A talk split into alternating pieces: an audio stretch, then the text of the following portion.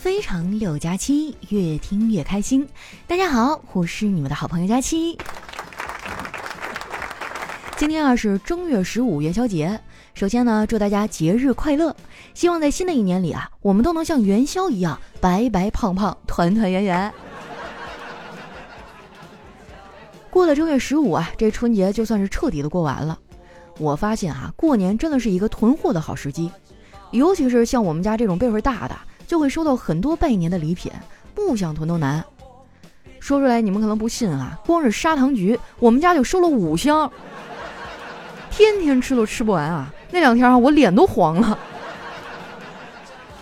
昨天晚上我一边看电视啊一边吃橘子，吃着吃着我就哭了。你看啊，橘子都有伴儿，而我却没有。不过呢，我也就是说说啊，你真让我找个人谈恋爱，我又会犹豫不决。倒不是因为我不想啊，主要是谈恋爱太麻烦了。你要把你的真心托付给另一个人，这个风险其实还挺大的。当你毫无保留的信任一个人的时候，最终呢只会有2种结果，不是你生命中的那个人，就是你生命中的一堂课。我周围的这堆人里面啊，我最羡慕的就是丸子，他跟叨叨的感情那不是一般的好。当然啦，这里面也有我的功劳，我会隔三差五的就分享一点情感秘籍给他。前几天呢，我就看到几个暖心的小故事，我就顺手分享给了他，然后说：“丸子，你可以在睡前讲给叨叨听，这几个故事可暖了。”没想到哈，丸子笑了笑跟我说：“佳琪姐，我们睡前哪有时间讲故事啊？”我呸呀，这狗粮是硬往人嘴里塞呀。丸子也是啊，一点都不懂浪漫。那想当年，我为了追求我们学校音乐系的学长，我还专门去学了一下小提琴呢。那个时候为了引起学长的注意我就买了一把琴，天天在宿舍苦练。每次我练琴的时候，睡在我上铺的室友就会伸出头来看着我。有一次我练完琴就忍不住问他：“喂，你每次都这么看着我，是不是被我的琴声吸引啦？”我室友无奈的摇摇头说：“不是，我不看着点你啊，总觉得你好像在锯我的床腿儿。”我这个室友是个不折不扣的学渣，平时呢也不怎么去上课，但是他却是我们班近视最严重的那个人，眼镜1000多度，那基本上摘了眼镜啥也看不清。有一次他没去上课，让辅导员给逮着了，导员就质问他：“你给我说说，就你这个学习状态是怎么近视的这么严重的？”他淡淡的笑了笑说：“我那是为了看淡人生百态，所以模糊了双眼。”不管他怎么狡辩都改变不了他是一个学渣的事实。如果用比喻的修辞手法来说，学渣呢就像是一个时钟，平时是10针，懒着不想动，考试的前1周呢是分针，开始加快自己复习的速度。考试的前1天是秒针，24小时不停地转啊转。但即便是这样也不能改变他们只能在0到59之间徘徊了这个悲惨的命运。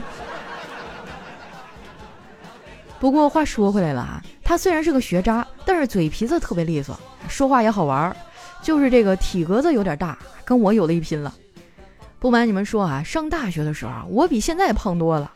我们食堂的饭又好吃，那个时候呢我年纪也比较小根本就抵御不了美食的诱惑。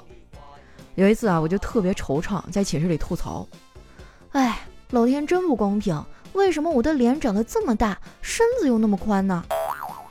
我室友听到以后就拍拍我的肩膀安慰我说：“佳琪，你不要伤心了，这个也很正常，因为你是被你父母拉扯大的呀。”毕业之后我们就渐渐没有联系了。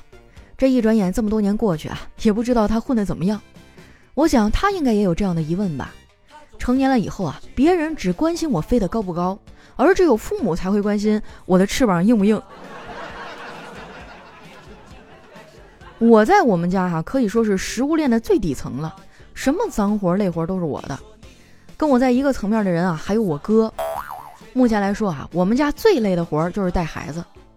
昨天家里人都出去了，逛街的逛街跳广场舞的跳广场舞，就剩下我和我哥在家看孩子。后来我们俩一商量觉得既然都出去玩了，那我们也别在家待着了，就带着这俩孩子去逛了一下商场。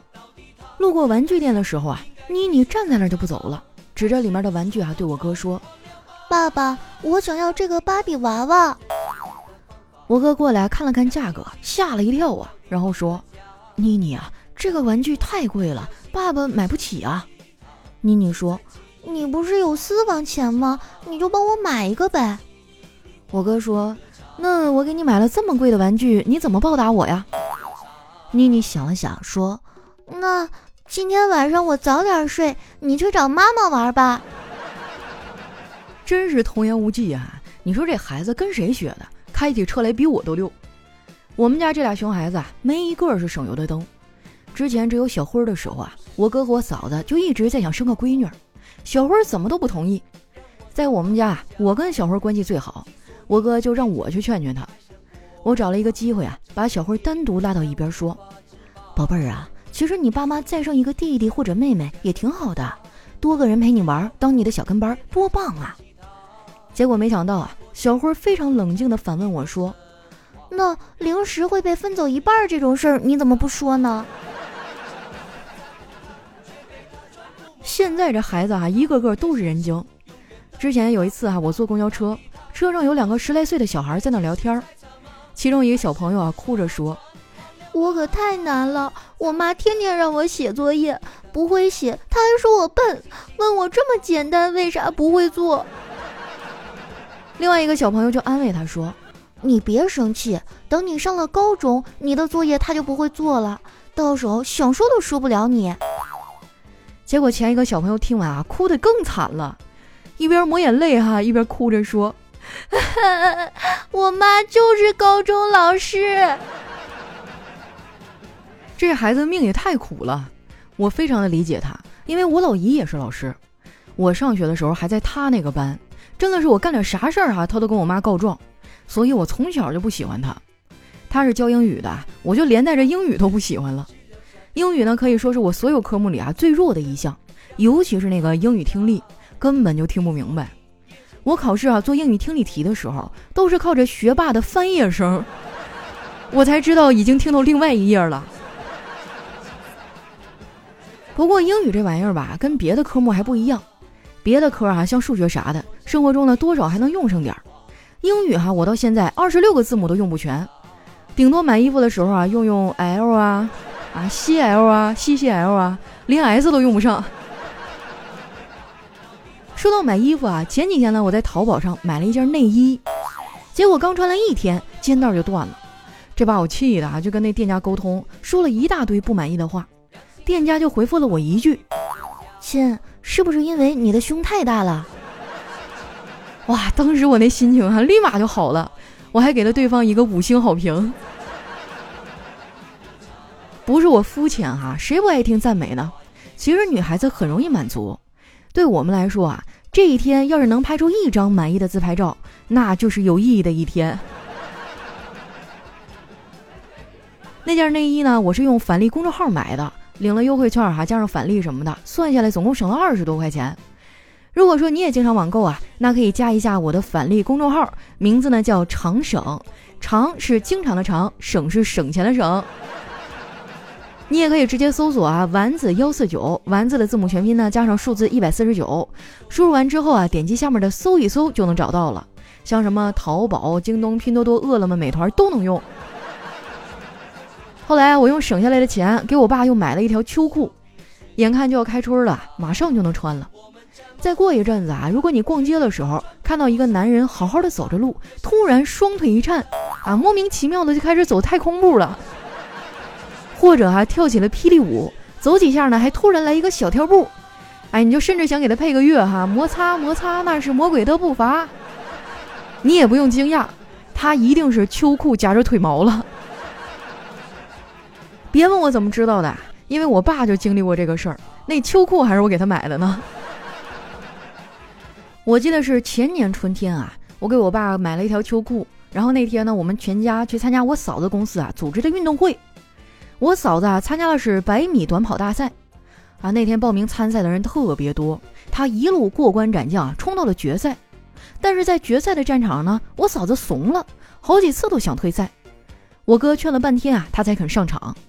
随着发令员一声枪响，我哥突然对我嫂子大喊了一声：媳妇儿快跑啊，终点有你的快递。没想到听到这个我嫂子就像离弦的箭一样，嗖的一声飞快地跑向了终点最终取得了冠军。参加完运动会嫂子带着我们在她公司转了转。他们公司风景特别好，绿化面积很高，公司的正中央呢有一个很漂亮的花坛，花坛上还立了个牌子，而上面写着踏入花坛者罚款3元。我嫂子就笑着跟我们说，这个花坛可是个聚宝盆，看花坛的老大爷每天都向里面扔一个1块钱的硬币，然后每天都会有人被罚款3块钱。这个世界满满的都是套路，一不小心就会被套进去。我最近呢在追一部电视剧，本来剧情一般，我都不打算继续看下去了。结果不经意间呢发现里面有个男配角长得特别帅，但是再往下看就要付费了。为了能多看帅哥几眼我平生第一次花了25块钱充了一个会员，但是我万万没有想到我刚充完他下一集就死了。好在那个视频平台上还有我正在追的一个选秀节目，这会员也算没白充。一般情况下我是不爱看选秀节目的，但是那个节目太逗了，我就特别爱看他们放出来的海选视频，可以说是群魔乱舞，还逗得人哈哈大笑。给我印象最深的是有一个选手一上来就连着翻了10个后空翻，评委都让他给翻晕了，就赶紧叫住他说，你好这位选手，我们这儿呢是音乐比赛，不是武术比赛，你翻这么多跟头干嘛呀？那个选手又翻了一个后空翻，然后立定说，因为我这个是翻唱。我觉得这哥们儿谐音梗说的太棒了，还唱什么歌你去参加脱口秀大会吧。不过不管怎么说他们的精神是值得我们学习的，不甘平庸，追逐梦想。其实呢我也有梦想，我的梦想很简单，那就是人生苦短，再来一碗。院门前灯笼高高挂，姥姥在剪纸贴窗花，胡同里面毛笔提杆，顽皮筋弹出过家家，妈妈的缝纫机转我觉得这首歌歌词真的好亲切，叫做《关于年味的记忆》，张一晨唱的，是我前几天搜那个新春歌单的时候无意当中发现的。我一看，评论还没有多少，赶紧趁了火之前占个座这种宝藏歌曲早晚有一天会火的。很多人都在说现在年味越来越淡了，其实换个角度想想那是因为我们的生活水平提高了呀。以前可能一年到头只有过年的时候才能吃点大鱼大肉买身新衣服，但是现在咱不说天天吃吧，那隔三差五整一顿是不是也还行？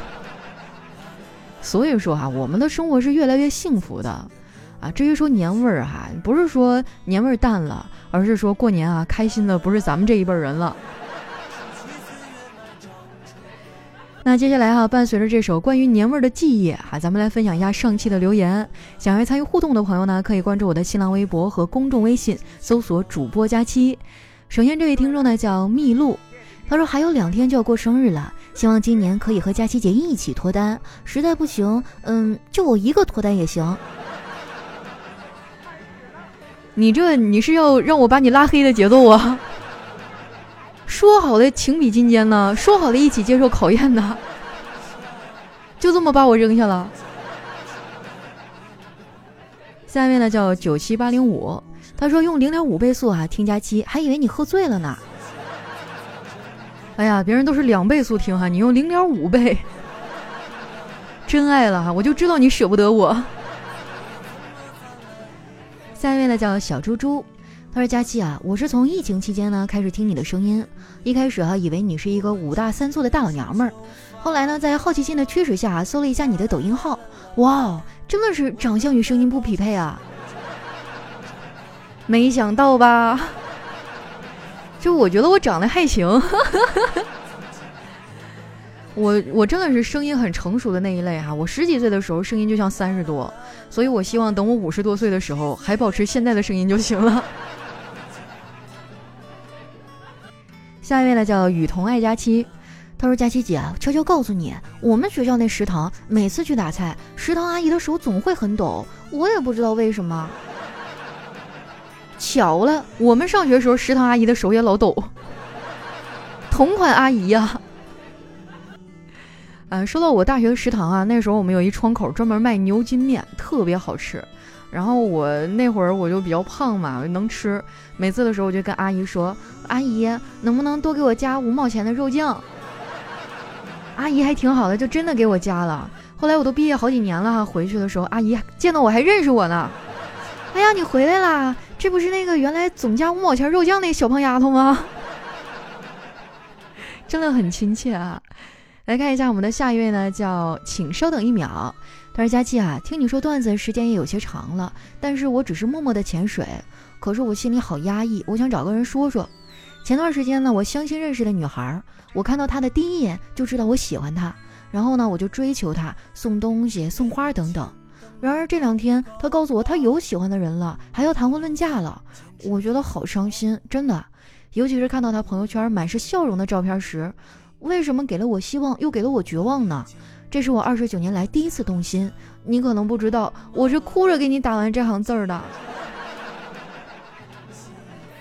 啊，你的意思是相亲完没几天他就要跟别人谈婚论嫁了？那我估计啊，他之前就有喜欢的人了，可能是迫于家里的压力出来跟你相亲啊，这也不是什么坏事儿，总比以后你真正陷进去以后才知道要好吧。感情这个事儿真的不能强求啊！我掐指一算，2021年你还会遇到一个让你心动的姑娘，那个才是你真正的缘分啊！你相信我，等你遇到的时候记得过来还愿啊！下一位呢叫宾克斯的酒徒，他说：“佳期啊，赵英俊走了，据说是长期熬夜造成的肝癌，咱可得多注意啊！早睡早起，身体好。虽然可能人间不值得，但活得够久，终究会见到世间的美好啊！当然了。”这话由我这个12点以后给你留言的人说，好像也不是让人很信服哈。说实话，我最近这2个月还真的就没怎么熬夜，然后我发现自己的精神状态和皮肤都变好了很多。以前吧，我就是那种特别能熬的人，觉得年轻没事儿。但是经过这个新年我觉得生命真的很脆弱。可能接下来1年我应该不会再那么去拼工作了吧，我会抽出点时间出去看看啊，做一点我以前想做但是没有做的事儿。我可不希望某一天我万一真的遇到点什么意外，嘎嘣一下是吧？然后回想我这一生通通都是在加班中度过，就是在不停的挣钱还房贷，那这一辈子不白活了吗？下面呢叫王班长的小祖宗，他说：“年轻的一个特征就是爱撞南墙。17、18岁时是非要把墙撞破的那种，撞得肝肠寸断、血肉模糊也不会在乎。20岁呢就不会一直拼命撞了，可能会给自己设定一个期限，过了这个时间再撞不开，那我就换条路走别处。24、25岁还是不服输的，不过呢也只是试探性的撞几下，这堵墙蛮厚的，算了，走了。可能到了30多岁我会试着坐在南墙旁边晒会太阳，然后回家。又或者不知道从哪天开始再也看不到南墙了。”哎呀，为什么觉得有点伤感呢？这是一个段子吗？居然让我觉得心里有点发酸。下一位呢叫特爱佳期1314，他说：“昨天看到有人问毫无准备就长大了是什么感觉，下面有一条评论瞬间让我眼泪夺眶而出，差点眼眶没飞出去。”他说：“看着同学陆陆续续的结婚，就像当年考试看着他们一个个提前交卷一样，万分的焦虑。你们真的不再检查一下或者等我一下吗？”下一位呢叫有机小青菜，他说：“佳期再见了，很无奈的做了这个决定，希望我们有缘再见。因为遇到一些意料之外的事儿对我的影响和打击比较大，所以正式的和你道个别。”行了，你不用往下说了，这个段子我起码读到过5次了。你这次是饿了呀，还是因为假期结束了，还是你想上厕所，还是想去吃饭？老这么逗我真的会伤心的。下一位呢叫佳期的老侄女儿，她说听说佳期的评论区的话都能成真，那我来许几个愿吧。第一，希望我的病能尽快的好起来，下学期可以正常的上学。第二，希望广东的那个 YXR 能快快乐乐考上自己理想的学校。三，希望佳期啊能瘦到100斤，找到一个真心相爱的理想型男友。你这个 YXR 你能不能再具体一点儿？下位了叫佳期家的硬币，他说今天嘴贱啊问我老婆，老婆啊，要是有个男的很丑但是很有钱你会要吗？老婆说干嘛不要，你这又穷又丑的我都要了。你这简直就是自取其辱啊，吊起来打。下一位呢叫佳期如梦初醒这么早，他说我的脑子里啊也有2个小人儿，一个说好想再多睡一会儿啊，另一个说好啊好啊好啊。这就是你上班迟到的原因。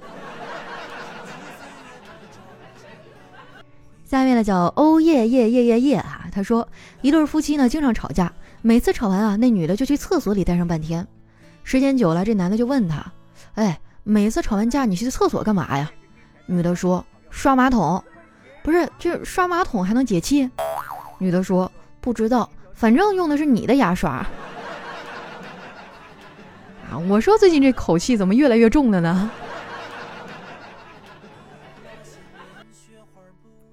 下面呢叫风来了，他说前几天啊看到一个生活小窍门，说这个风油精呢可以永久的去除啊这个